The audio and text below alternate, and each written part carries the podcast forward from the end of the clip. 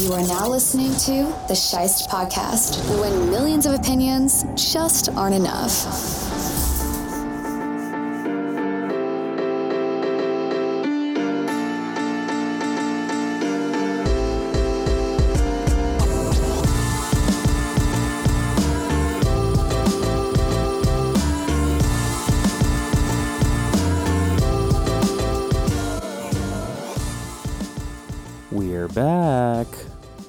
Quite a lot happened while we were away, so today we're going to talk Super Bowl aftermath and speculation.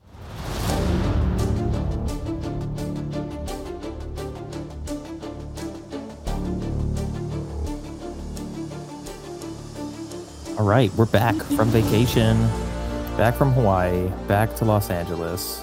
I've already been cut off in the Trader Joe's parking lot. Al- almost got ran over by someone speeding on the way to Starbucks. Welcome home. We're back.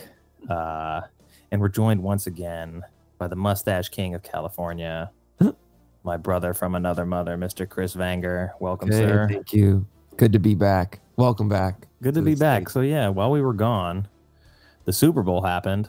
A lot of things happened. There was the Super Bowl, there was the Uh-huh. Olympics, there was a huge fight weekend. I missed all of it. And We World did. War Three is about to start. I know, right? When we come back and World War III is right around the corner. What Not is funny at all. Not funny. But let's talk about the Super Bowl before we Okay. talk about the end of times. Okay. Hmm. So we were in Oahu Okay. when the Super Bowl was happening, and you know we decided to just watch it in the hotel room. Smart. Like, we were closer to the TV. We could just get the food that we wanted and just chill, hang out in the bed. Yeah. Don't have to deal with crowds. Uh, didn't have to show up early because we were doing something else. Oh yeah, it was your birthday. Oh yeah. Oh yeah, Oh yeah. that's what we were doing. We went to. I took you to breakfast at a beachfront cafe, Yum. and then we walked across the street to like the not a farmers market, but like a artist Arts gallery, crafts. Mhm. artist gallery pop up, and we went shopping a little bit, and then we went into downtown Waikiki and continued shopping, and Sounds walked great. around. Yeah, it was Sounds great. like a And then- wonderful day. it was. And then we watched the Super Bowl and then we went to dinner later that night on the other side of the island. Uh, and it was wonderful. And the Super Bowl was probably like the low light of the day, despite it being the Super Bowl. It was a good game, but it was like it didn't start to be a good game for a while.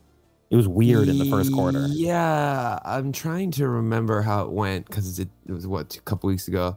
Uh, I was rooting for the Bengals uh, just because of my hatred for the Rams. I was still kind of like reeling from the 49ers loss, like heartbroken. Still, even to this day, uh, heartbroken that we, sh- you know, we own the Rams. We should have beat them, and we had them 17-7 in the fourth, and Jimmy let it. Not Jimmy. I hate to say Jimmy let it slip away, but Kyle let it slip away. You could probably say Kyle always lets these leads slip slip away, and it's tough. Um, so the and the and the, and the that game, the end of that game, I didn't understand. Like it was Zac Taylor make, making these little minor coaching errors uh, that he even admitted to later. Like Samaje Perine was in the game in massive third and ones, way too much. And he even said after the game that it was because they got to play in late on the one of them, and they're just like, "Oh, leave him in." It's like, really? You have one of the best running backs in the game, and you don't use him on third and one multiple times, and you get stopped because Aaron Donald's such a beast, and those affect that literally affected the game in, in so many ways. And so it was it was a tough game. Yeah, tough. and Taylor is what a second year coach now, and he's what like thirty six. yeah, and he's a McVay uh, understudy, right? Huge, and huge so- moment though for him as a coach in that situation, and we saw what happened to Sean McVay the first time he went to the Super Bowl. Like, his Agreed. team did nothing. Agreed. I mean, the game started out. Odell looked amazing. It was so sad Yeah. to see Odell go That down. was sad. It was like Um, you could see him crying, and especially like when they were losing late in the game, like him him. on the sideline, knowing that they needed him and that like they would have been better off with him, and like seeing the emotion on his face on the sideline was hard to watch. So, for his sake, you know, I'm, I'm Good not for like him. He got a Exactly. Super Bowl. He's gonna. I mean, you get an ACL at the end of the season. he's done for tough. next year. Yeah, Yeah, he's pretty much done for next year. Um, and the Rams, I think, will show good faith, and I think they'll sign him again because he's a free agent. Yeah, right? but you can't sign him to like a max deal if he's not going to play next season. So you sign him to like a one year veterans minimum, all guaranteed, and You like know, let him rehab. I think that the, there was like energy amongst those guys down the stretch that they really started to gel. Uh, Yeah, they did. They had really good chemistry. The Les Snead did such a great job in building that team, and they went all in this year, and it worked. And you know, it was very close to not working. You It could was. say, but uh, it worked. And Matthew Stafford made big throws down the stretch. I think Cooper Kupp deserved MVP. I know everyone's like Aaron Donald should have been MVP, but they don't win that game without Kupp down the stretch. And I, you could also say they don't win that game without Donald down the stretch. Donald also makes that same play Yeah. he makes against Jimmy Garoppolo on that final play where they need Donald a big play, and he's just a beast. And Gives everything. and they yeah exactly they couldn't block him joe didn't have any time if if aaron donald's one second late joe might throw a touchdown pass to, to chase right on along the sideline because ramsey had fell down so so donald right there was amazing but i think Kupp it's just it's like you know Kupp's getting the ball and he still gets open and stafford was big uh and they just didn't the, rams did just enough And Yeah. then- Going back and watching that like final Cooper Kupp drive where he scored to give the Rams the lead. Yeah Uh, another big drive for him what a yeah, when you What like season. it- when they went to like what is it, Phantom Cam, like behind the quarterback, the, like, Yeah. top down view, Madden Cam, we'll call it. Yeah. Uh, like the the windows that Stafford threw those balls into and just trusted Kupp to make the catch were so tiny. Oh yeah. Uh, so it was like you they were forcing him the ball and they were covering him well. And I think, you know, earlier in the game with Beckham out there, like they're less inclined to like force the ball into a bad spot. But with the game on the line, it's like this is the best receiver in the league. You guys have worked so well together. You know, who you gonna call? They're gonna go to him. I mean, And they did, The and he looked Rams couldn't really run the ball, right? I don't think they no, the they couldn't. well yeah. Cincinnati shut it down. Um, I mean, it was a good game. What was the final score?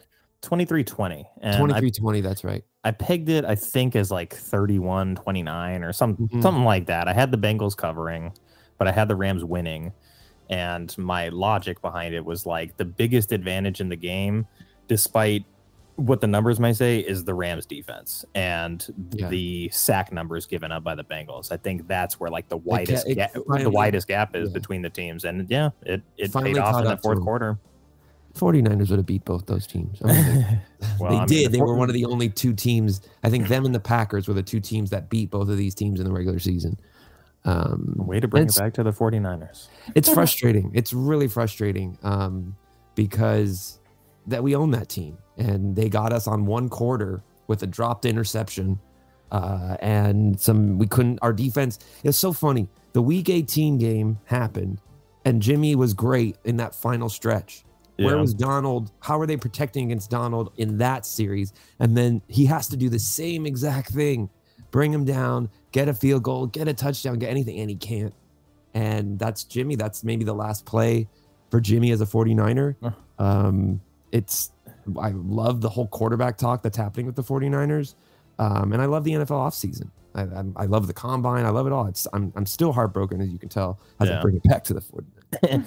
it's been an interesting i mean i haven't been plugged in because we've been on Mhm. vacation but the Yeah. little stuff that i have seen i'm like damn like all the rumors are going crazy already like we saw that aaron Rodgers, like i don't know if he's ghosting the packers or if he's just like being passive aggressive because that seems to be his brand and it's so frustrating because you at least Brady gets out and lets the Bucs like figure out what they're gonna do, right? yeah he wanted to do it on his terms but there was that retirement drama as well but I think he was gonna do it early, and I think there's the Yeah. respect for the team. The fact it looks like the Packers are trying to re-sign him, and they're trying to you know persuade him to come back. They're trying to get him all the money. They want to franchise tag Adams. They want to bring those guys back, and I think they might. I have a feeling that that's going to happen. The it's so interesting that the Shailene Woodley Aaron Rodgers breakup. Like I feel like The I don't know timing which- is suspicious. Well, it just what's way what is that? Which way does that turn him? Does he want to change his scenery and go somewhere else? Because when they were together, he definitely wanted to leave. There was talk of him like he wanted to go to Tennessee because she owns a house in Tennessee, and there was all. But now she's gone, and he can do whatever he wants. He's gonna go to Denver. no Like uh, he he requests a trade to Denver. Like this roster is close enough. You might as well run it back. Th- this roster is closer than the Broncos are. It's like the Broncos. yeah. The Broncos have a better receiving room overall, but like Green Bay is more complete and more prepared to compete at the top of the league than the Broncos are, and it's not very close right now. The Broncos the- could get there in a couple years, but they're not there yet. You have to play Mahomes twice. You have Mhm. to play Herbert twice. And you have to play the new Josh McDaniels Raiders, who are not going to be an easy out. I have a feeling they're going to be a little bit better than people think. Yeah, and they already were a ten win team. And they were a playoff team. So you're Yeah. playing, that's a tough ass division where you're in a division where the Vikings want to trade away Cousins. The Bears are going to go with Fields, who had some highlights and moments, but I don't, not, Aaron Rodgers owns them. And then what's the other team? The Lions, they got better, but it's like, don't you want, a, you have only two or three more years left in your career. If you stay with the Packers, you're going to get there at least a chance than these other squads. The Steelers is another one I heard, which is, I think, is a better roster for him better fit. Yeah, than the, than the, the run game, defense, receiving corps, all Better in coaching. already. easier division, even though you got Baltimore, Cleveland, Eh, not easier than their current division. not easier than their current division, easier than the AFC West is what I yeah, should say. yeah, but I mean, like you look at it, like Baltimore was competitive all year long, despite just having a litany of injuries. They're always going to be tough out. Those games are always going to be tough. Cleveland's not great, but still were mostly Cleveland's- competitive in most of their games that they played. They were. They got some issues. And the I mean- Steelers playoff team, despite again, like not necessarily Yeah. being great, but very competitive nonetheless. It's like the way that division competes is significantly harder than the NFC North, where Aaron Rodgers piles up six wins a year just in his division alone. Yeah, he's going to stay. I think he stays. Um, I think then I think and I I want Tom Brady to come back and play for the 49ers. That's the rumor. He's got many jerseys as a kid where he's wearing his Joe Montana jersey and I could just see him being like, "I want to go play for the 49ers for my dad for my last season and win a Super Bowl. The 49ers are right on the doorstep. I could go there. I'm fine with Shanahan. I could learn this offense and give it one more go as the GOAT. I love that narrative. Don't think it's going to happen. I think we're going with Trey Lance, and I love it. I'm, I'm ready for it. The 49ers had so many co- poaching coaches, po- poached coaches, Poached coaches. poached coaches. Mike McDaniel went to to uh, the Dolphins. He's going to be g- good luck to him. Congrats. Um, we lost a bunch of. He's like, interesting guy. he is an interesting guy. Um, we lost Wes Welker. He went to go to that staff. We lost. Um, we lost a bunch of coaches. There's a list of them of our, you know, whether it's our tight ends coach or whether it's our quarterbacks coach. It's just a sign of, I think that was like the Garoppolo uh, people, and we're moving on from Jimmy. I think, uh, and I think they're going to try and trade Jimmy. I don't think they're getting the offers that they had hoped. Um, the Washington Commanders came out like there was a source that was like the Commanders are willing to give up a first round pick for Jimmy, and that's not going to happen. Like No. we're gonna hopefully we can trade him for a second or even a third, get something for him. And I saw something that like some guys like Jimmy will not start for any team. I'm like that's wild. Jimmy Garoppolo has the he's the, the active quarterback with the most Super Bowls currently. He has what two? I think he got with New England. He will just Uh, rings. R- total Like, rings. this- he got rings with Tom Brady, right? So he has the rings. He's been there. He wins games. Whether he doesn't have the arm strength to be one of these amazing guys, he could still manage a team and win you games if you have a good defense. And he'll get a team. And I hope, I wish him the best. I saw something that was rumoring Jimmy to be headed to the Steelers, which That's another one I've heard. I've heard seems to be a good fit for him because they're built kind of like the 49ers, although their offensive line, you know, took a huge step back after Pouncey retired and they're still in the process of in the draft. rebuilding that. But, you know, in the N- draft. Najee Harris ran for 1,200 yards despite their offensive line not being good. He is So- a perfect running back for Jimmy. Exactly. Plus, they have the receiver depth. They have a good young tight end over there. Uh, good, good situation for Jimmy. It's a good quarterback for Pittsburgh if say they can't get Aaron Rodgers. Um, and then Mhm. the only other guy that you'd maybe throw into that conversation is a guy like Mitch Trubisky who is looking to start somewhere. He anywhere. He might like he's got he was a starter for a reason. He was a high draft pick for a reason. He's got arm talent. It's just he never in in Buffalo's system like he came out and just basically took a knee. You know, that's sure. that was that I was his job for the, the Bills only- and, and- emergency in case Josh Allen gets hurt. Definitely. And by the way, the only time we've seen him is under a coach, Charles or whatever Nagy, who wasn't a very good offensive coach, in my opinion. I, I was agree. very frustrated to watch Bears games when you had fantasy players Yep. on those teams. Um, and I think, yeah, yeah. Now that you're saying it, maybe Mitch can get another shot somewhere. Um, definitely Mitch is. If, if you had to say Mitch or Mason Rudolph, I'm going Mitch. Yeah, So for sure.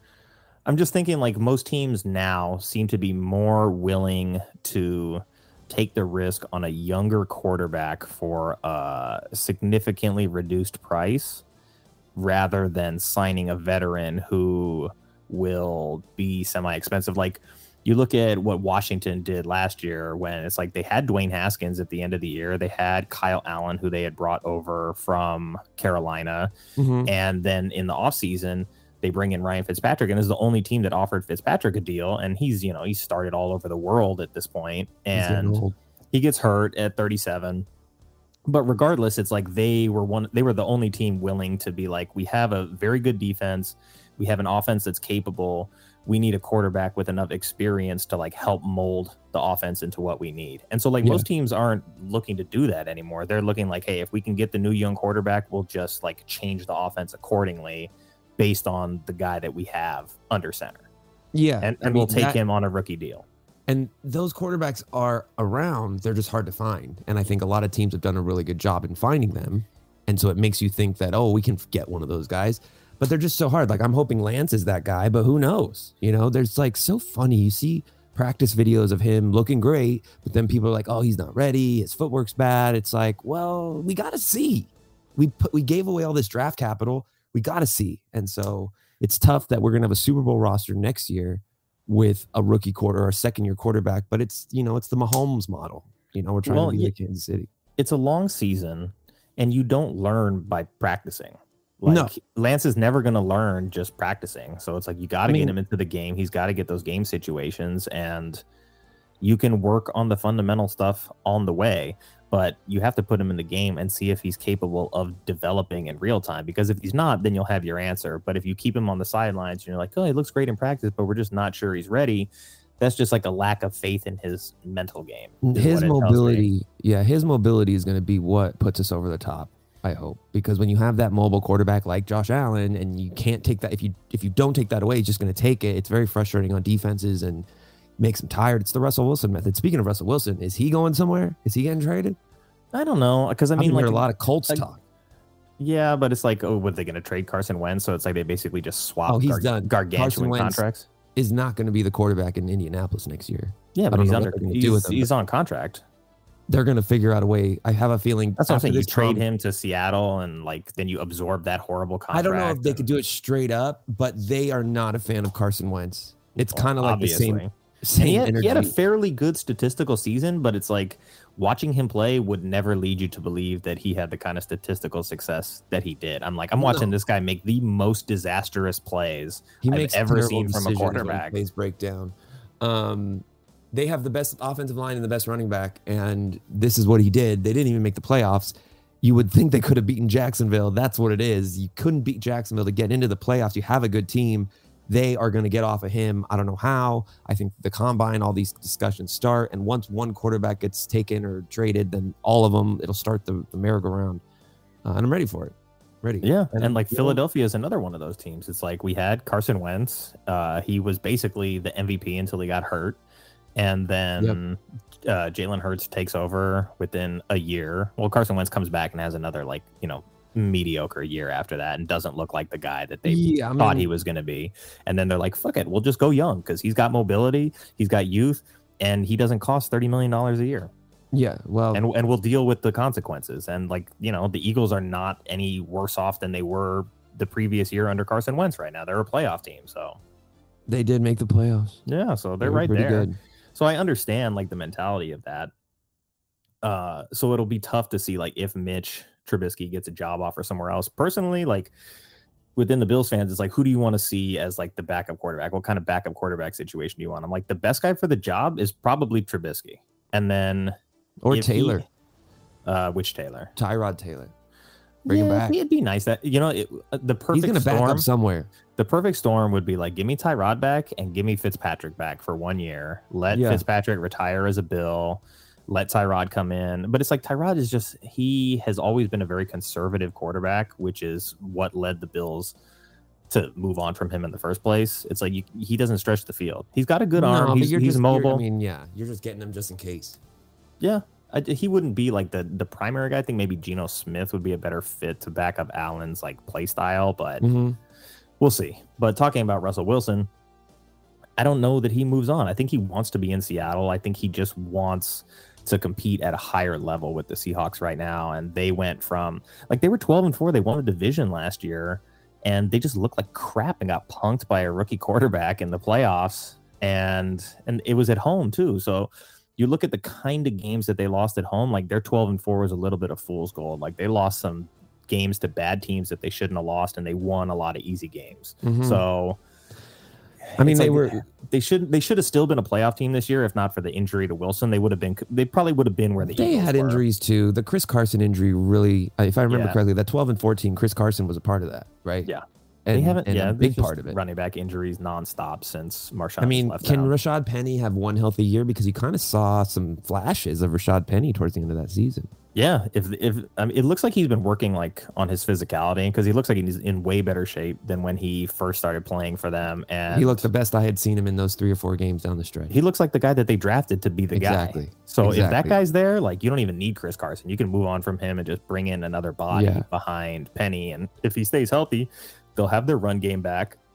And then they got to figure out their receiver situation because it's like just double both of the receivers on each side of the field. And Well- what, where are you going to go with the ball? To your I like heard- your nobody tight end over and over again? I heard a rumor that they could get they could swap DK Metcalf for a first round pick, which Yeah, they could. not maybe not they- a terrible now they idea. only have one receiver. Well, you have you th- the main receivers Lockett. The Lockett Wilson connection is unstoppable when it's going. It's so tough, and you do need a receiver like Metcalf. But he could you use that first round pick to maybe help your team elsewhere and get a veteran receiver in there that's decent, Emmanuel Sanders type. I don't think he stays with the Bills, does he? Eh, I don't know if he keeps playing football. To be honest, I mean, he could. Like, he showed that he's capable, but he was injured for you know a month or so during the season. He's still fast. He's still got hands. Like, he's still got all the things you want. He's won. Uh, he's won a Super Bowl. Like, there's nothing left for him to really prove. Uh, the Bills could use the depth at receiver, but I want to see Gabriel Davis play more, and I think everybody he wants will. to see that too. Of course, So bringing in Sanders takes away Davis, it, and I think pushed Beasley's Davis to the back on the way out too. I think so too. Because just, I don't know. If I'm the Bills, like I look to bring back John Brown on like a really cheap deal because They try, yeah, a couple. he signed as a free year. agent. He went to Denver. He went to Oakland. He ended up on the Bucs at the end of the season. Mhm. So nobody wants John Brown, but he knows the offense. He knows the quarterback. He had his best career season playing with Josh Allen. He's a versatile route runner with speed. So I think you could use him and McKenzie to kind of fill in some of the Cole Beasley type of routes. And then you go Davis and Diggs on the outside. If you can't get like a high profile receiver, because if I'm the Bills, I'm not going to draft a receiver with our pick. Everybody's like, no, we need another corner opposite Trey. We need blah, blah, blah. I'm like, no, you need a linebacker. Like you need another good linebacker because the Bills want to play nickel all the time. So it makes them look it makes the linebackers look poor in run defense because they're always on the wrong side of the equation. Well, also you only have run. two running. You only have two linebackers. Like Exactly. te- if I mean, unless they have three receivers, you're always going nickel. But if you're saying they're running in nickel even when they don't have to, Yes, they always play nickel. They're in nickel like 95% of the time. And it, their linebackers are actually so good that they're pretty decent at stopping the run with that. And it gives their pass coverage, you know, the looks Mhm. that they want. And they have a good slot corner and they have good safeties and they have good cornerbacks. But really, what Cincinnati was able to do to these teams that made them effective was able, they were able to get out of their four man front looks and still like disguise uh, their coverages and get Mhm. pressure so they were able to job. like zone blitz with their eighth defensive back from the outside. Like the Bills need to watch what Cincinnati did and be like, we need to have a defense that's versatile enough to do this, even if we don't do it all the time. We just need to be able to have a different look. So maybe they switch to like a three-four, put uh put Oliver on the inside, draft some linebackers just to have some versatility. Yeah, I mean, I thought one to bring it back to the Super Bowl, the down the stretch, the game was called so great by the officials, except for a couple big plays. They missed Huge. the pass interference on Huge. Tee Higgins, Yeah, face was- mask face masked him and dragged him to the ground. face mask and driving to the ground. Obviously, they couldn't see it. That was a big play, and that's why I don't have an issue at the end when Logan Wilson got that terrible holding call against Cooper Kupp when he had been playing literally the MVP of the defense for that game was Logan Wilson. And he gets a tight he gets an holding call against the best receiver on a little tug of the jersey that you couldn't even tell if he tugged it and made a Yeah. great play. And then they pen, they penalize him right there. And then they call another penalty down the stretch on Kupp like you didn't call those calls the whole game and so are those makeup calls for you know you messed up on that Higgins? Maybe because those are if he if they don't call that right there, that's fourth down. And Yep. the Rams have to make a decision. They have to go for it.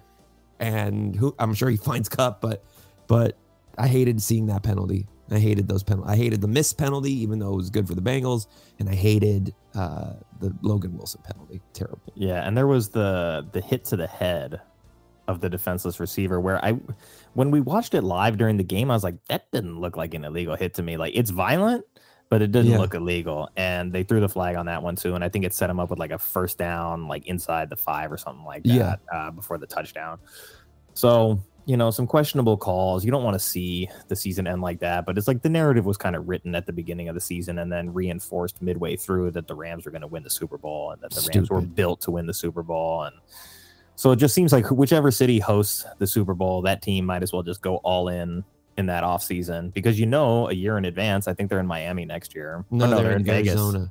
Oh, they're Arizona. That's right. All right. So the Card- Cardinals were pretty close. They're a playoff team. Like they're they they're.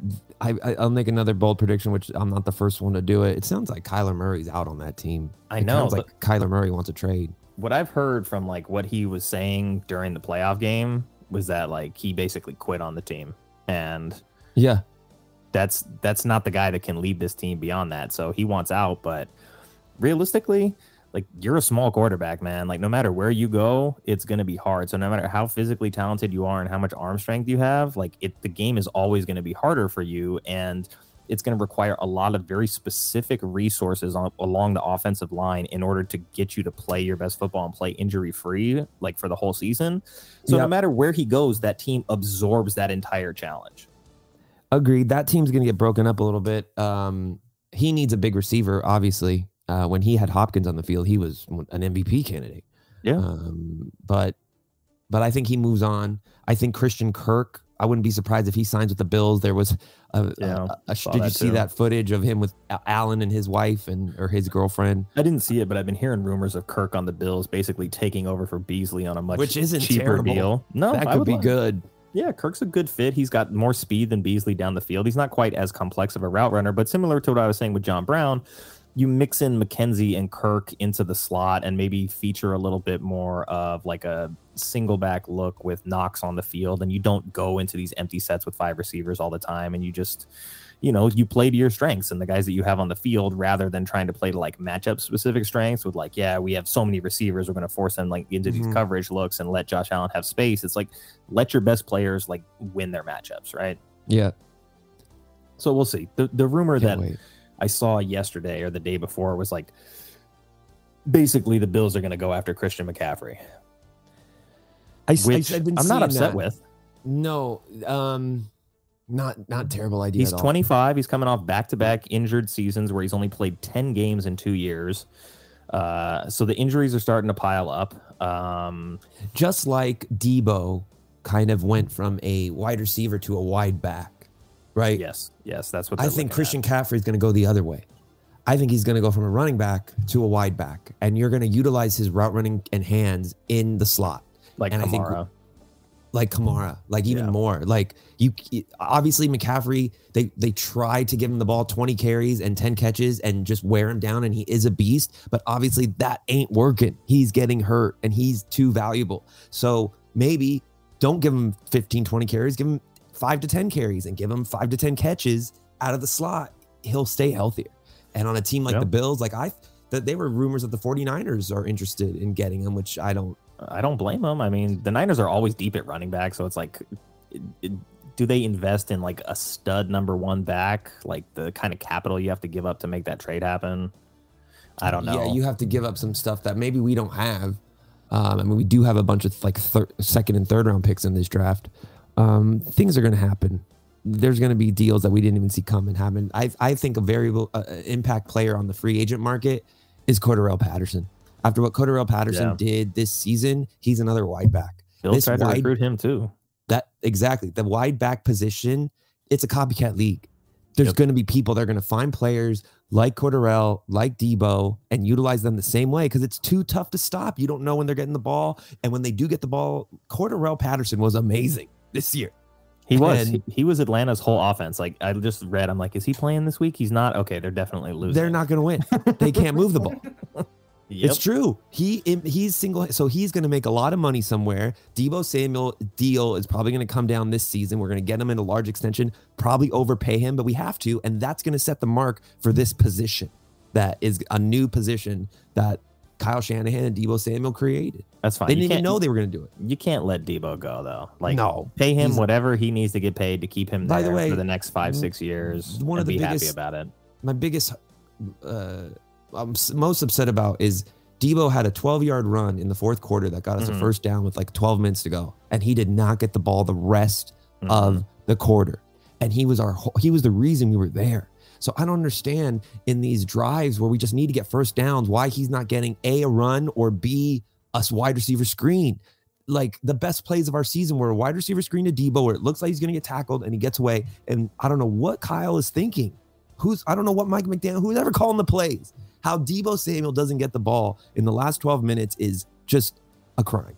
Yeah, there's two ways to like look at the approach to offense. Either you're going to go like heavy analytics, which will dictate like we want uh basically the matchup advantage, right? We're going to we're going to put the best possible formation uh in terms of leveraging all of our skill players versus all of your skill players, open up the field, that kind of stuff. Yeah. Then there's my preferred style, which is like we know who our best players are and we're going to design plays to get the ball to our best players and not be like, oh, we're going to bring in a gadget guy who never plays for this like key third down on a weird wide receiver screen to what Skowronek, right? The guy on the Rams like dropped it, interception, that kind of stuff right there is the overly analytical kind of football where it's like Yeah. this dude doesn't play for a reason. You have all these other guys out there, like you have all of this versatility, and you're gonna design like a gadget play for this dude. Like, come on, man! You guys almost lost the Super Bowl because of that bullshit.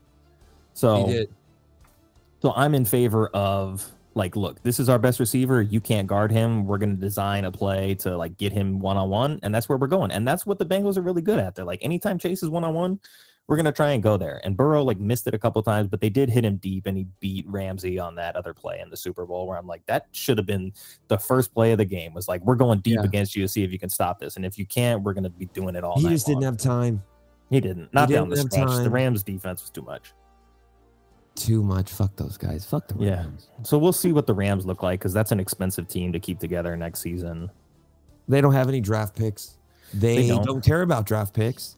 Yeah. Um, they're gonna try it again. They, they- and I hope. I by the way, I hope they try it again, and I hope we play them. I hope it's in Levi's, but if it's in SoFi, I'll go again, and I hope we beat them. Fuck that team.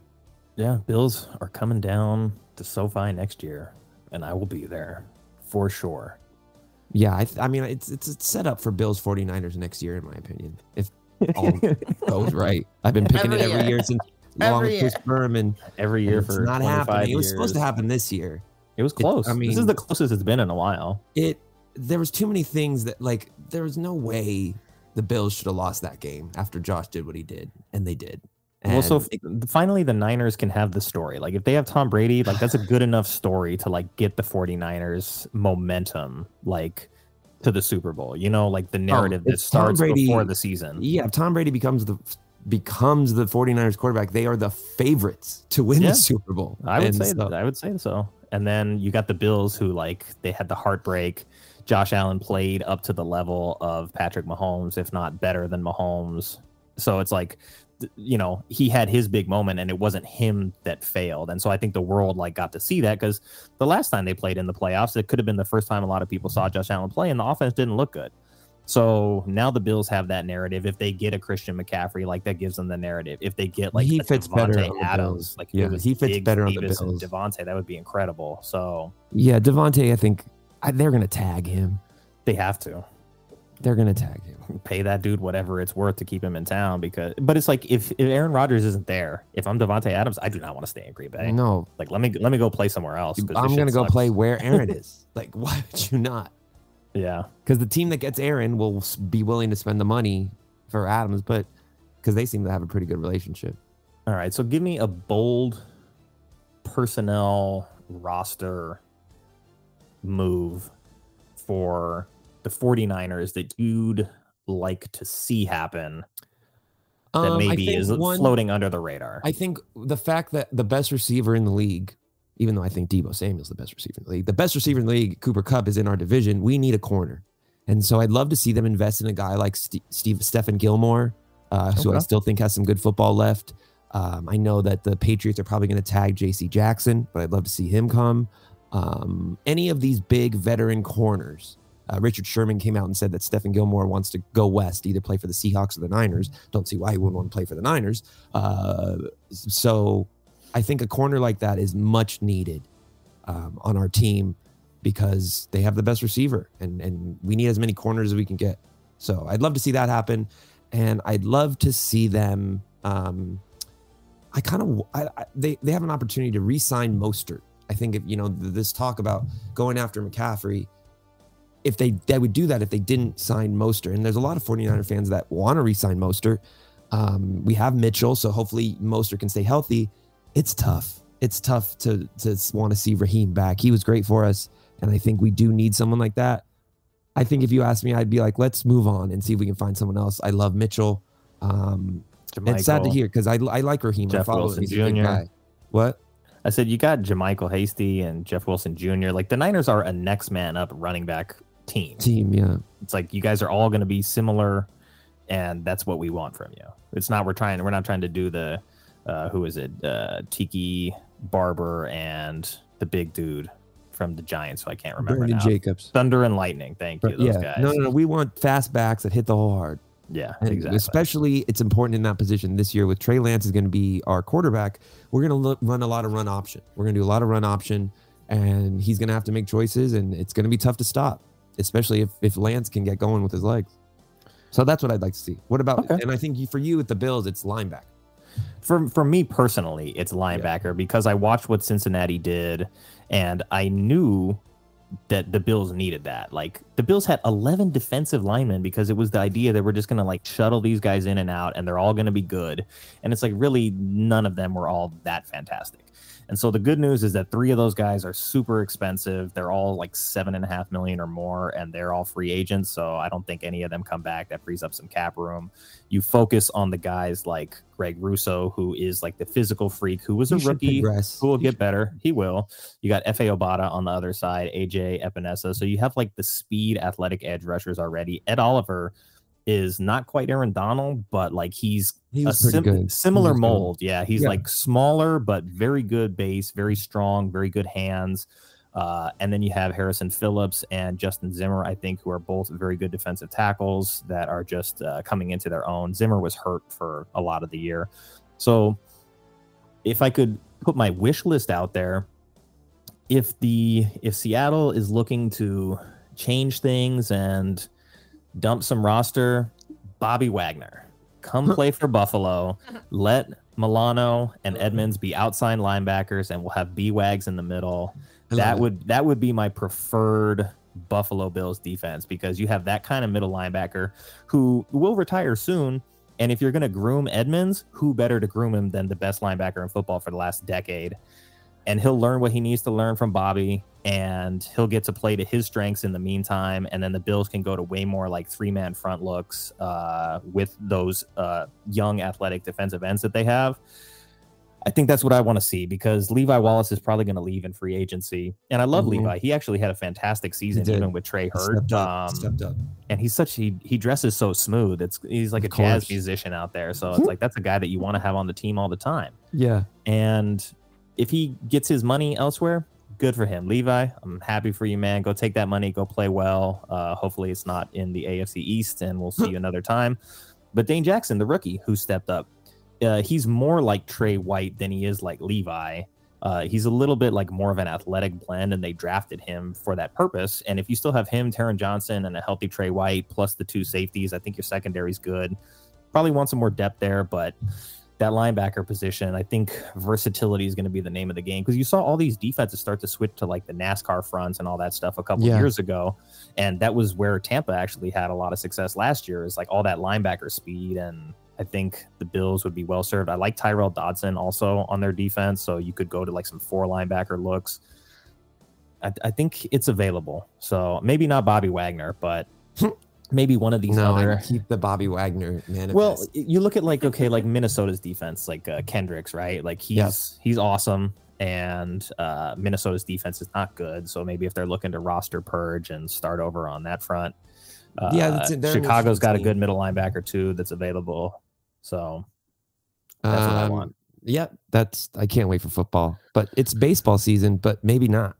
Like, do you have you been following that? It could be the second strike in our lifetime. I hate it. It's not good. It's really depressing me. I thought when the summer when I, when the season was about to end, I was like, "Oh, these guys will figure it out." But the more you hear about what's happening, it's not looking good.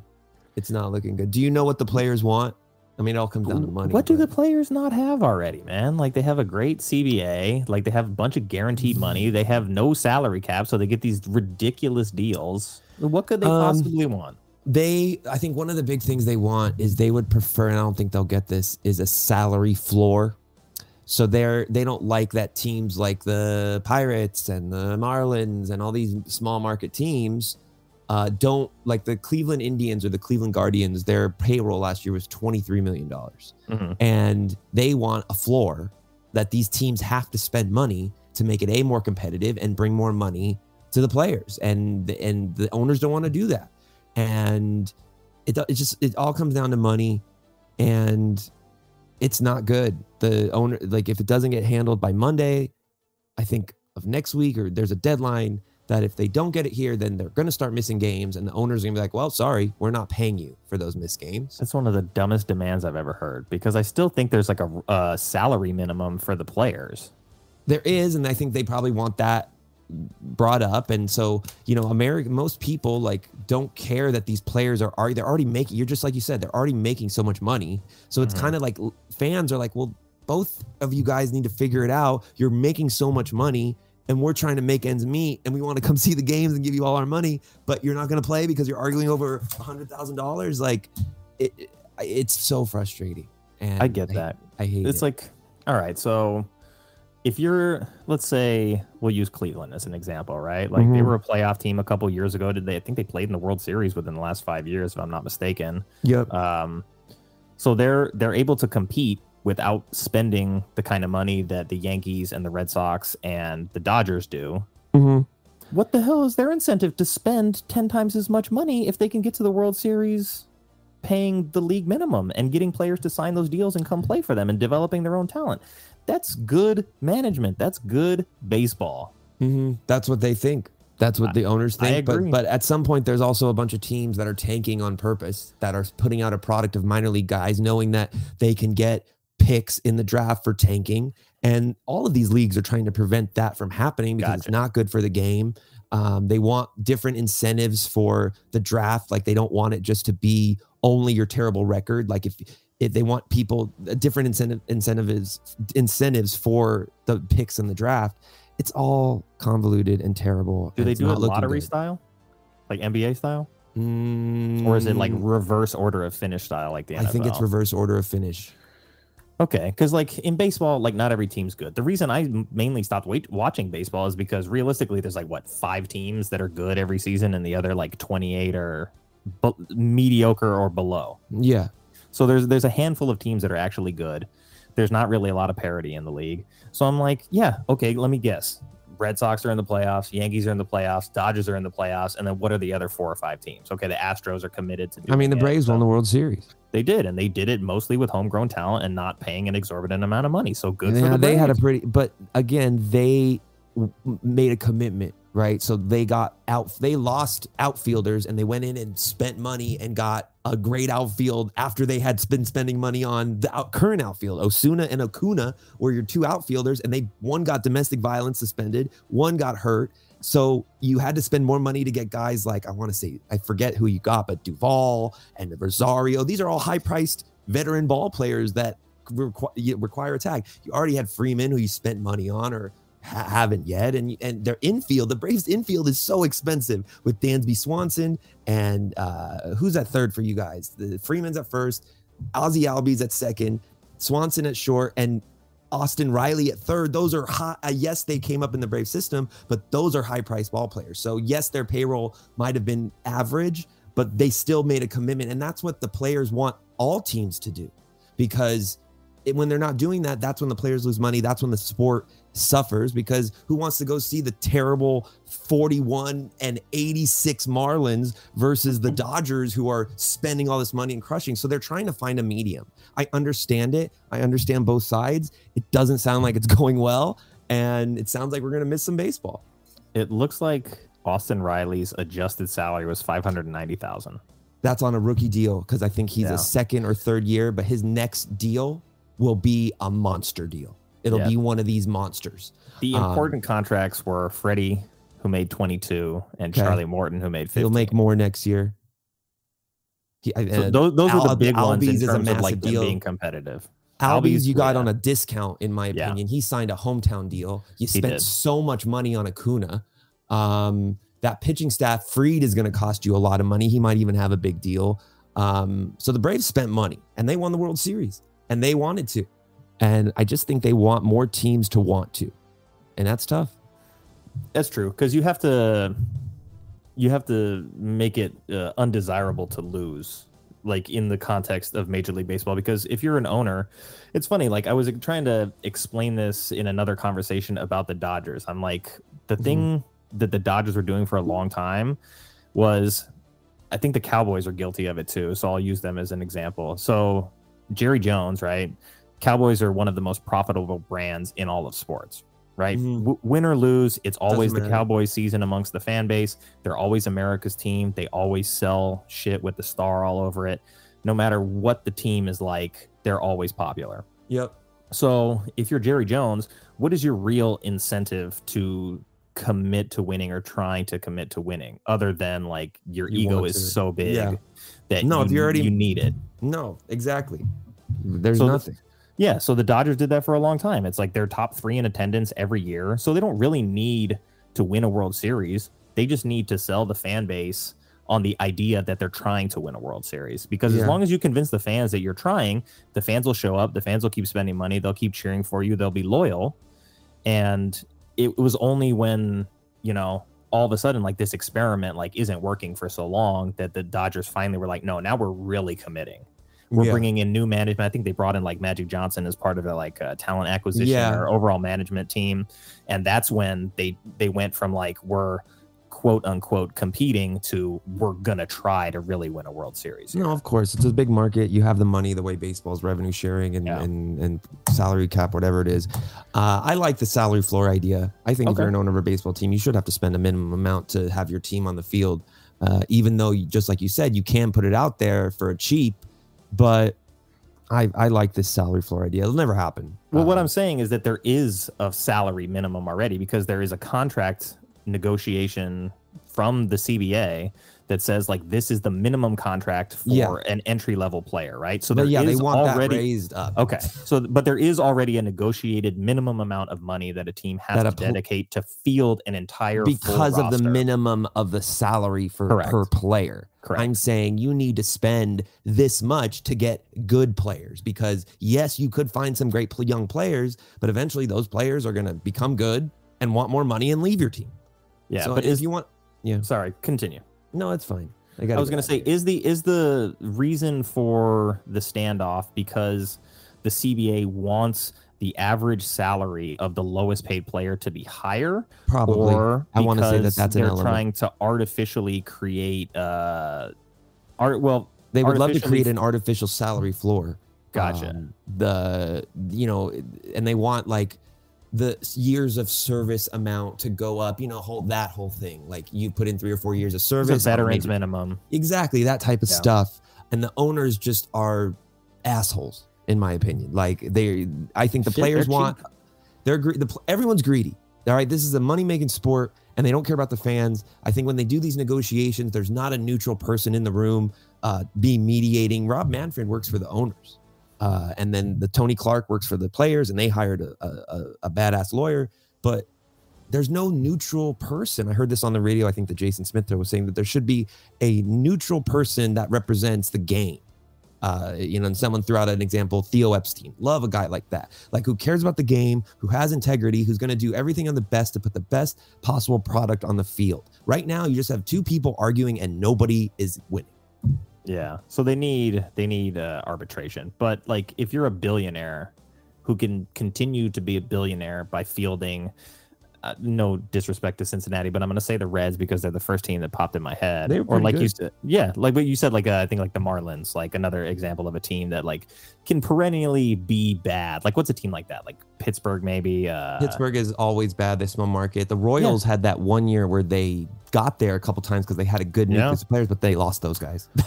Yeah. Well, like they- Pittsburgh got a new stadium recently, and I'm like, yeah, it's how, beautiful. It's supposed to be the did- best stadium in the league. That's what I'm saying. Like, how did that get funded for a team that loses for like basically my entire lifetime? Yeah, I don't know what their payroll was, um, but they've had some. Again, you could have a big payroll, and these guys just don't come through. Baseball's hard, so there's no. It's just get just play, just get Yeah. on there and play. I just want to see some baseball. I'm ready for it. I need to move on from this terrible football season. Yeah. Um, I got to get out of here. I got to go to work. All right, man. Well, thank you for stopping by and uh, humoring us. On Of our course, yes, I Super this Bowl show. aftermath show. Since we're finally it. back officially, uh, we can talk more baseball drama in the future. But thanks for Deal, uh, and we'll talk some out. basketball too. Basketball's heating up. Cool. I'll, ha- I'll have to pay attention now. I've got time, so it's back to the UFC on Saturdays. Love it. I love it. I love it. I'll see you guys later. All right, brother. Take care. Yeah. Bye, Kristen.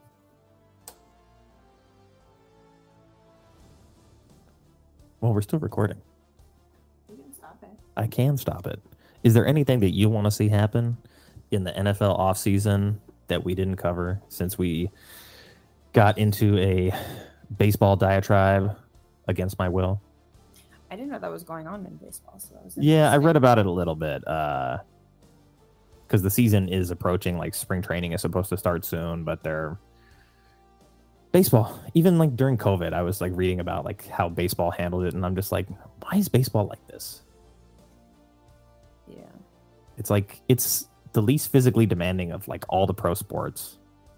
I mean, that may be an overstatement because I don't play baseball, but you know, you're not at risk the way you are in football or in hockey or really even in basketball.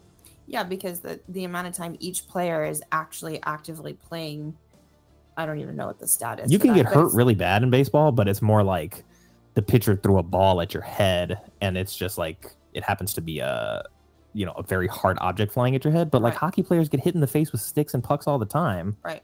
So it's way less common in baseball to be like injured via like contact in a way that all the other sports have. Right.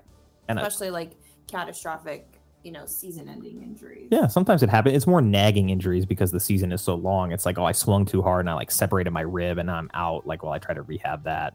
Uh, or you like you foul the ball off your shin and then you know like small contusion that like just bothers you forever. Or you get hurt sliding or crashing into the catcher or crashing in the wall trying to make a catch. So I don't know what it is about baseball that just has this weird shit going on all the time, but you know, there's a lot of reasons I pulled away from that sport. Even though I loved it as a kid, I would play the video game and play all 162 games just for the stats. I was just like hooked on it. Like, uh, yeah, I but- grew up going to the games regularly. so anyway, back to football for a second because that's really what we do here. Um, you can pick any team and give me a hopeful scenario for that team that you would like to see happen personnel wise. All right, so I'll go Vikings since we didn't talk about. You're our Vikings analyst. Yeah. No, I'm not an animal. That's not a fair label. Um, I don't know. I think that I don't I don't know personnel wise what they need, but I want to see them in the playoffs. Zimmer's out as the coach. You still got Justin Jefferson. Thielen's coming back from injury. which I'm not going to be dependent on. I know, I know. You after injury. you could get Thielen on a major discount in fantasy though. He's going to be a late round pick, uh, and he's playing opposite Justin Jefferson, so the targets will be there. I was thinking about that a couple of weeks ago. yeah, I think they need. I mean, Irv Smith, their their tight end that they were hoping to be a big piece of the offense, got hurt as well in preseason or early in the season, so he wasn't involved. I think they need a lot. I mean, they were close. Like they were in a lot of games. They're about 500. They just don't win a lot of close games because their defense gives up a lot. Obviously, they need help on defense. Uh, Bashaud Breeland, who was brought in for free agent money from the Chiefs, uh, didn't do anything, and he was released midway through the season, late in the season, but he was released nonetheless. So it's like a guy that you spent money on to be a star, outside of the context of being on Kansas City, no longer a star and Patrick Peterson on Arizona brought in like he actually had some good moments late, but like these guys were not the kind of free agents that they had hoped for when they brought them in. So they need help on the back end. They leveraged a bunch of their young defensive line talent the year prior, I believe. Like they cleaned house on some contracts and made some trades. That one guy went to Baltimore. Uh, oops, little microphone contusion. Um, but I don't know. Do you want Cousins to be the quarterback of that team next year? I mean, I don't think he did terribly this year. I, I ran with him for most of the season for fantasy, and he wasn't terrible. But I think they need a a stronger quarterback. I think Cousins is unpredictable. It's like he plays really well, and then all of a sudden, it's like, what is he doing? Yeah, he like he doesn't make the kind of Carson Wentz mistakes, but I'll say like they were front loaded. Like Kirk Cousins seemed to have the best moments of his season in the first half, not the second half of the season. And statistically, he was very solid. He's not the reason that they struggled. No. Like there was some games where it's like they uh, then they needed a field goal to win after scoring. I think it was like a seven to ten game or seven nine something like that, and they just couldn't get a field goal the whole rest of the game in a very winnable game at home. And it's like that's the kind of game right there where it's like, what's up with Kirk Cousins? Because Yeah. it's like all you need is a touchdown or a field goal, and this game's over. And with the talent that you have on offense, you should be able to get it. But still, it was the fact that their defense gives up like 30 points a game, which is why they were not a playoff team. They were never going to be a Super Bowl team with this roster. Um, so I think Cousins stays. I think you can get him enough help. Like just make the defense a little bit better, a little bit better. The offense is there. The offensive line is getting better. Cousins is going to be cheap in comparison to other quarterbacks. So unless you're going to start with a rookie or bring in a veteran like a Ryan Fitzpatrick or a Mitch Trubisky type of guy to just like come in and play for a season and like see what happens and like send Cousins away on a trade for draft capital and draft some quarterback, you know, there's not a ton of options for them. So I don't know. Is Cousins' contract in question right now, though? Uh, I don't think it's in question. I- Uh, he initially signed a four-year deal, and I think it's either the last year on that deal, or he So we may not. So we won't see a change. Uh this new season. Correct? I don't think so. He will still be the quarterback. Uh, yeah, 2022 is the last year of his deal, of that four-year deal that he signed. It's a 45 million dollar salary cap hit this season uh, compared to 31 last year. So it's the most expensive year of the uh, contract that he signed. He gets a 10 million dollar signing bonus, and his base salary is 35 million, as compared to 21 two years before, 31 last year. So they signed him on this four year deal that like gets better as it goes on, hoping that like oh if we don't like him in the first year then we can get rid of him. But then it was like okay like he was good enough, and now they're stuck, and he's gonna cost them 45 million next year. I think they need another Dalvin Cook weapon because what we see is Cook does all the work, similar to um, Christian McCaffrey, Yeah. and then he gets hurt and has to miss a bunch, and then it's like they fall apart. and we saw it happen to Kamara this year too. Like these guys that are the team's kind of like yeah they're heavy loaded. the, the number of touches and the physicality required from that position. Uh, it's super taxing. yeah, Matt Madison's a very nice backup, uh, but it al- it's always good to have running back depth. Bring in another receiver, maybe. I like KJ Osborn. But really, it's defense. They got a good middle linebacker. They need to revamp the defensive line to help out the secondary. And if they can get pressure on the quarterback and just cover a little bit, that'll help them. And hey, if Aaron Rodgers leaves the division, I'd say like Minnesota's probably the favorite to win the North. So Oh, I thought you were saying like have Rodgers go there. I'm like, no. pull a Brett Favre, retire from the Vikings, or sorry, retire from the Packers, wait, and then go to the Vikings, beat the Packers. no, I don't want to see And that's not going to happen.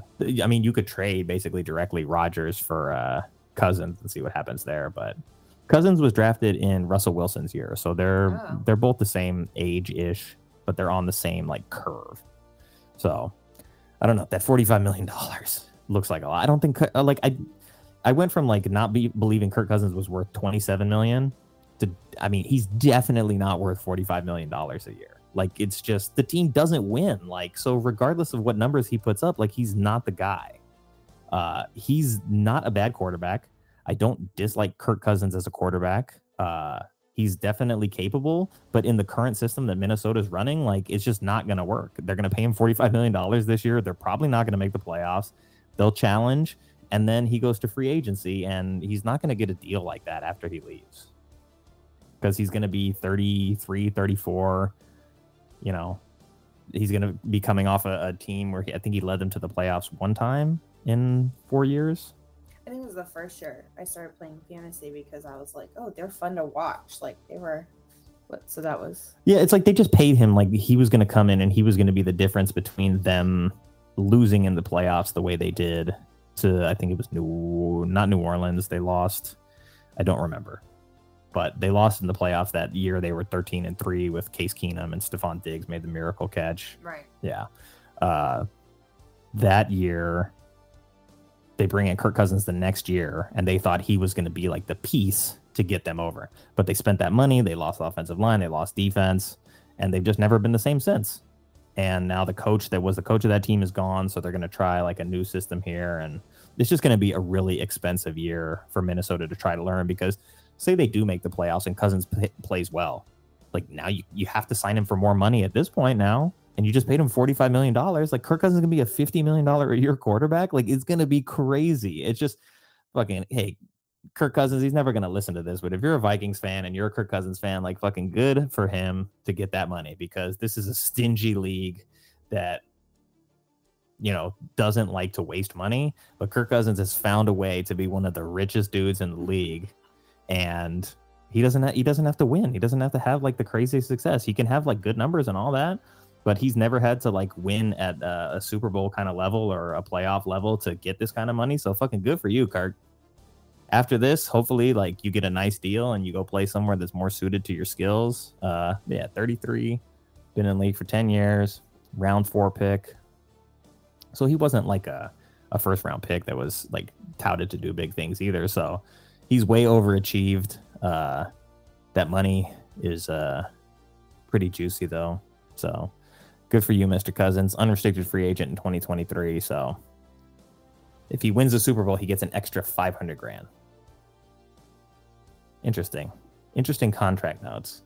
So his 2022 uh, salary fully guarantees uh, March of 2021. Oh, so it's guaranteed. All right.